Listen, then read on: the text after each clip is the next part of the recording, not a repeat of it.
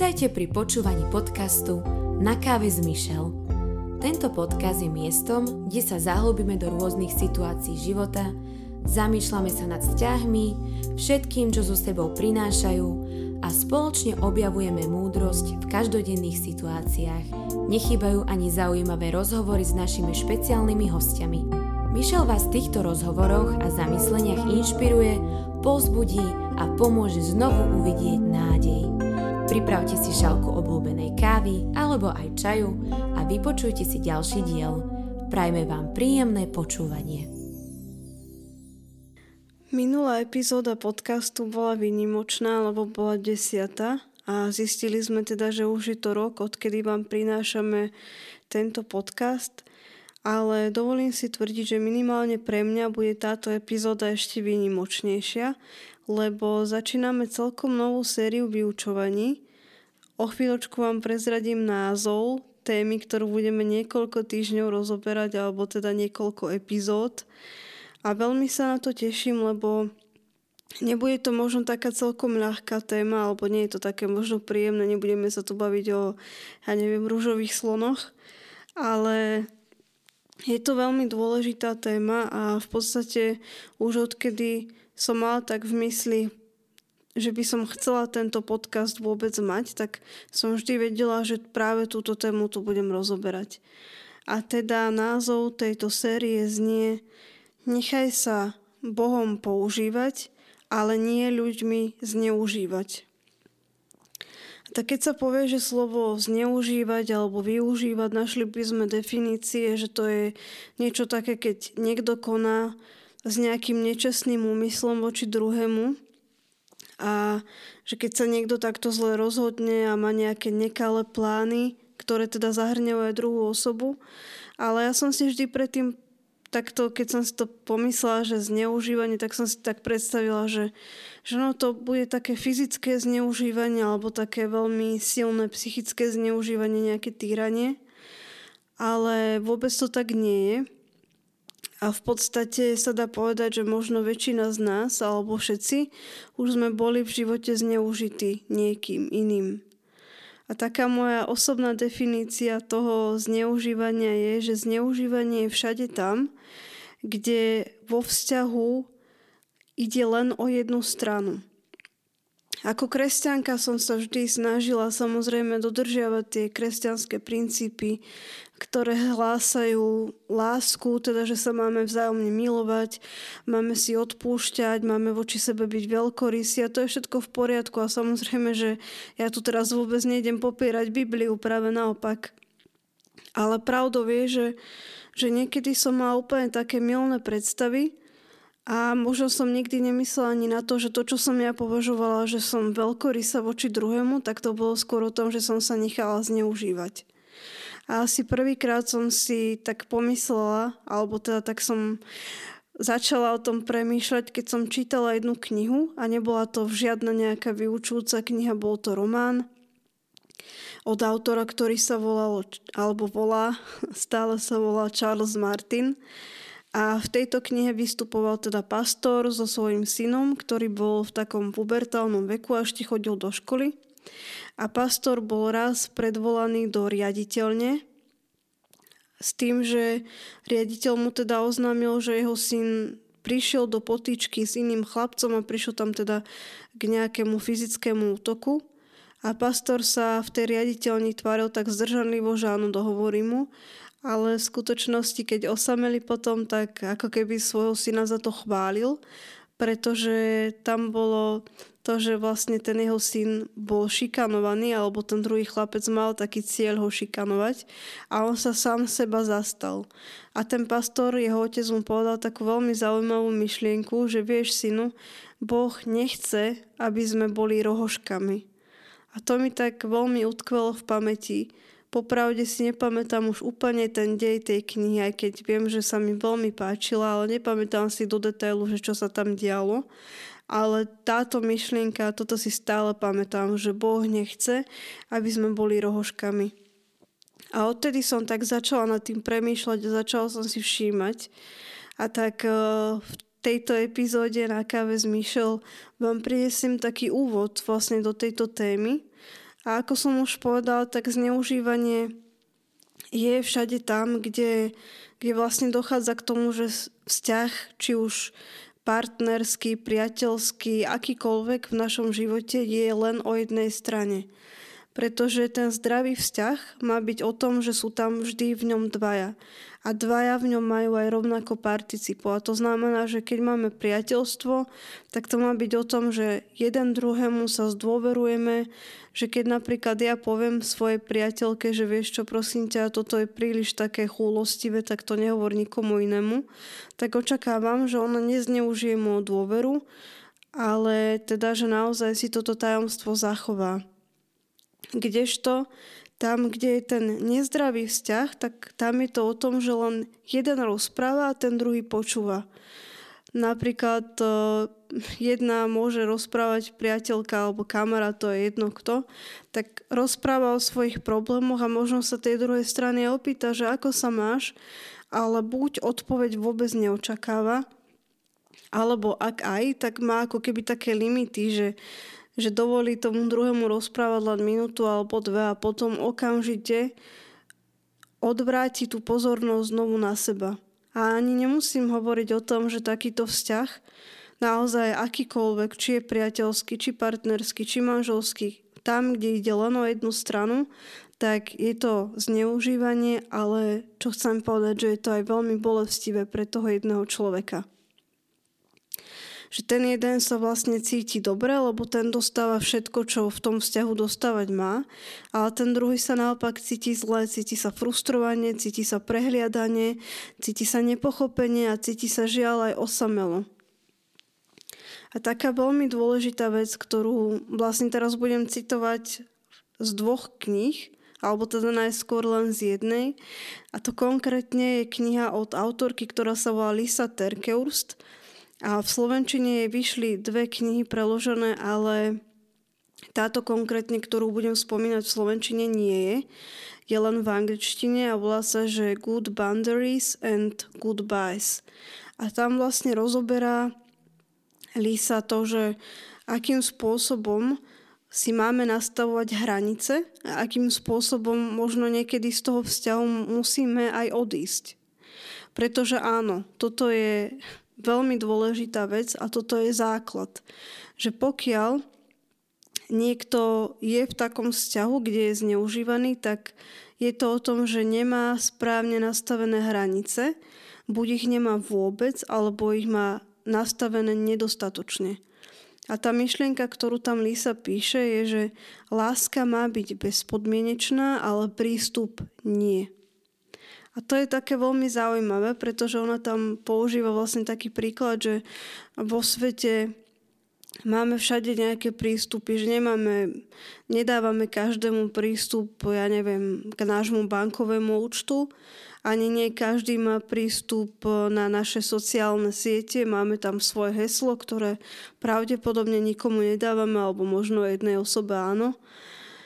A ona tam hovorí, že ešte nikdy som nepočula, že by niekto povedal, že o, to je také nekresťanské, že ty si tomuto človeku nedala kľúče od domu. Alebo že to je také nekresťanské, že ty si neponúkla niekomu kľúče od svojho auta.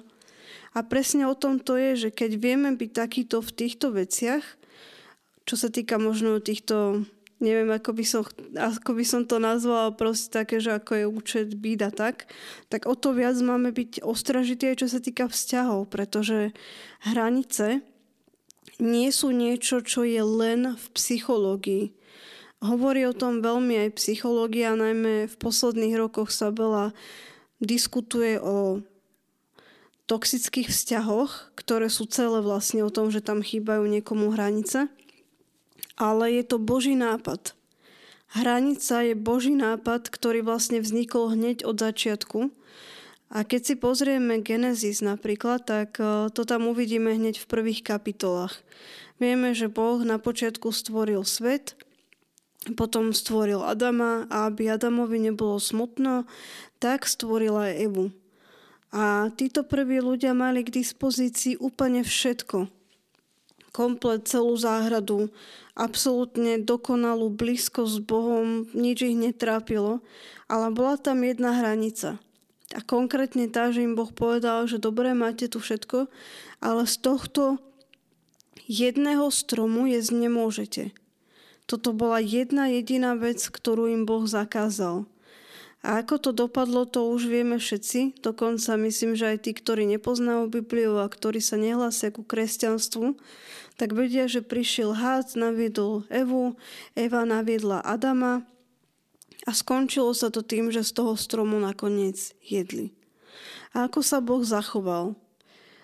Nie, neprestal ich milovať a ani sa neprestal o ľudí ako takých zaujímať, ale to, že prekročili hranicu, malo určité dôsledky. A tie dôsledky boli naozaj veľmi ťažké, lebo v podstate ich vnímame my dodnes, pretože do sveta vstúpil hriech, Adam a Eva boli teda vyhnaní z raja, tá blízkosť, ktorú mali s Bohom, sa vytratila, čo samozrejme neznamená, že nemohli sa s ním zhovárať, nemohli sa nejakým spôsobom modliť, nemohli cítiť jeho požehnanie, ale už to nebolo také dokonalé, aké to bolo predtým. Alebo veľmi známy a veľmi citovaný jeden verš, ktorý je konkrétne z proroka Izajaša 59. kapitoly, kde sa hovorí o tom, že Božie ucho nie je nedoslýchavé, čiže on počuje, keď sa k nemu niekto modlí, a jeho ruka nie je prikrátka, čiže on dokáže naozaj konať a áno, ja sama tento verš veľakrát citujem pri modlitba, tak sa z toho teším, že áno Bože, Ty si ten, ktorý môže počuť, ktorý môže konať. Ale hneď druhý verš nasleduje za tým, že ale vaše viny spôsobili to, že Božia tvár je zakrytá. Čiže opäť tu máme nejakú tú hranicu. A môžeme sa tu baviť samozrejme o tom, že každý z nás robí chyby a dopúšťame sa hriechov, pretože Boh s tým aj, aj s tým vlastne rád. A sme, ako sa píše v Biblii, tak sme len prach a sme nedokonali a každý deň sa možno dopúšťame niečoho, ale je rozdiel, keď niečo robíme nevedome, lebo aj také hriechy sú, ktoré sú nevedomé, preto sa žalmista napríklad modlí, že Zbav ma aj vín, ktoré sú mi skryté, čiže ktoré si neuvedomujem. Ale potom máme veci, ktoré sú vedomé. Ktoré vedome niekto robí. A Izraeliti napríklad veľmi dobre vedeli a Boh im opakovane hovoril, že keď neprestanete sa kláňať iným Bohom, hovorím im to opakovane, že nechce, aby sa kláňali iným Bohom, je to navyše prikázanie, že nemáme slúžiť iným Bohom, nemáme milovať nikoho tak ako jeho, ako Boha, ktorý stvoril nebo a zem. A bola tam tá hranica, že ale keď to budete robiť ďalej, tak. A toto je tu presne, že, že keď sa niekto opakovane dopúšťa niečoho, čo už mu ten druhý povedal, že vieš čo, toto mi nerobí dobre, toto nie je správne, toto by si nemal, a ten človek to napriek tomu robí, tak musí za to prísť nejaký dôsledok. A to je presne tá hranica, a v prípade tohto veršu to bolo to, že Božia tvár bola proste zakrytá. A chyba nebola na jeho strane, lebo áno, jeho ucho je pripravené počúvať, jeho ruka je pripravená konať, ale keď sa tam navyšujú tie hriechy, ktoré boli jednoducho zakázané, tak v tom prípade prichádza naozaj ten dôsledok. A ďalšia vec je, že ten, kto nemá hranice, tak to naozaj veľmi je to cítiť v tom vzťahu. A mohli by sme nájsť v Biblii veľa, veľa príkladov, kedy Boh nastavil hranice a Boh ich v podstate nastavuje aj teraz, lebo nedovoluje nám robiť si, čo chceme. Nesplní nám všetko, čo chceme. Nekoná vždy podľa našich predstav. A tá druhá kniha, z ktorej by som chcela citovať, tak tá je preložená aj do slovenčiny, aj do češtiny a veľmi vám ju odporúčam, volá sa Hranice a napísali ju dvaja autory, Henry Cloud a John Townsend a v tejto knihe sa tiež vlastne rozoberajú hranice z takého psychologického aj teologického hľadiska. A čo mňa tam zaujalo, pretože toto je ďalšia vec, že tam, kde chýbajú hranice, tak tam vlastne jeden robí za dvoch, ale robí veci, ktoré naozaj by mal robiť ten druhý. V tomto prípade vlastne tam hovorili o bremenách a o náklade. Biblia nám hovorí, že máme niesť bremená jedných druhých. A to tak naozaj má byť. Boh to sám od nás chce.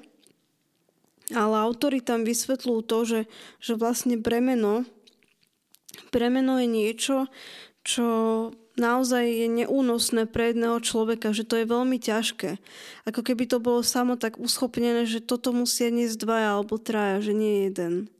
Ale potom máme náklad, a ten náklad si má vlastne niesť každý človek sám a je to niečo, s čím sa musíme potýkať každý jeden deň. A tento náklad je ako keby neprenosný. Lenže niektorí ľudia žijú na takom princípe, že ten náklad chcú vlastne hádzať na niekoho iného a chcú, aby im ho niesol. A človek, ktorý sa nechá zneužívať, tak ten náklad naozaj zoberie.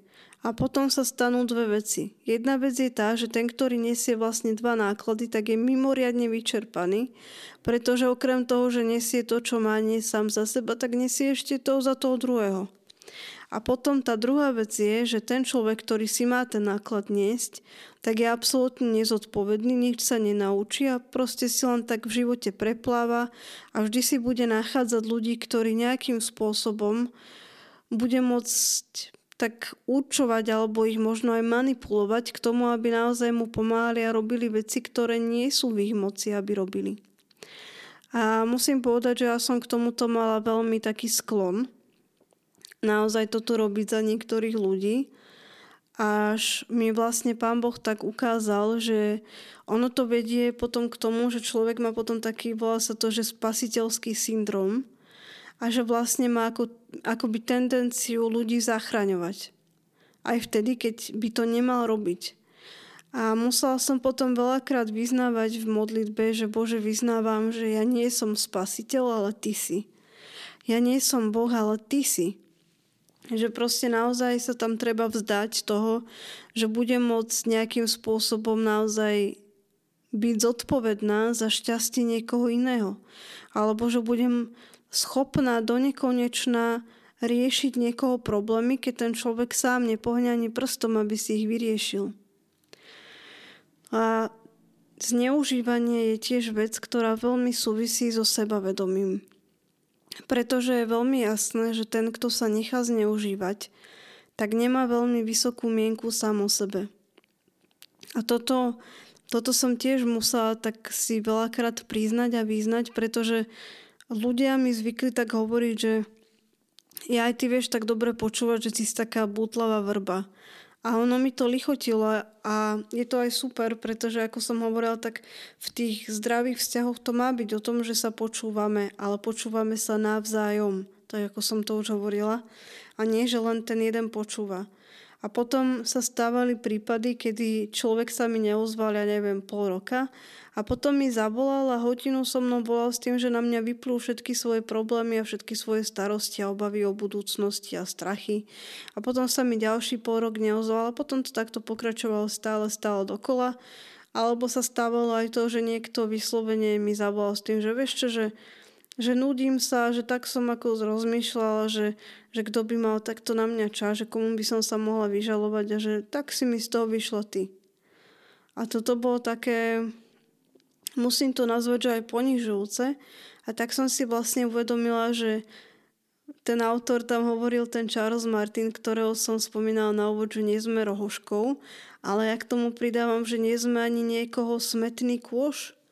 Že jednoducho to nie je o tom, že niekto má prísť a vysypať do nás úplne všetko. Vysypať do nás všetko, čo má nejakým spôsobom nadbytočné a sám Boh toto pre nás nechce pretože ktorý otec by prikazoval svojim deťom, aby sa takto správali. Naozaj jedna vec je, že sa máme milovať, ale Boh nám nikdy nepovedal, že sa máme nechať zneužívať. A áno, sú v Biblii také kontroverzné verše, ktoré možno nám veľakrát tak milne niečo ukazujú a o tých sa budeme rozprávať na budúce, ale pozbudzujem na všetkých. Nechajme sa Bohom používať na dobré veci. Nechajme sa ním viesť a formovať, ale nenechajme sa ľuďmi zneužívať. Takže toto bol len taký úvod do tejto problematiky. A na budúce sa budeme rozprávať s pastorom, ako to ten pán Ježiš myslel, keď povedal, že máme, že ak nás niekto udrie do jedného líca, tak máme nastaviť aj to druhé. A čakajú nás naozaj veľmi zaujímavé témy v týchto nasledujúcich epizódach, tak ja verím, že to bude na užitok nám všetkým a že možno začneme o týchto veciach rozmýšľať tak inak. Zatiaľ vás Mišel pozdravuje a teším sa na budúce.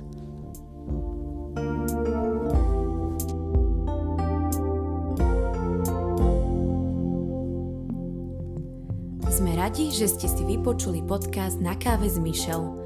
Tento podcast podporuje Evangelická církev metodistická, zbor víťazstvo v Trnave, ktorého súčasťou je aj Mišel. Veríme, že vás oslovil a v blízkej dobe vás pozývame vypočuť si ďalší diel.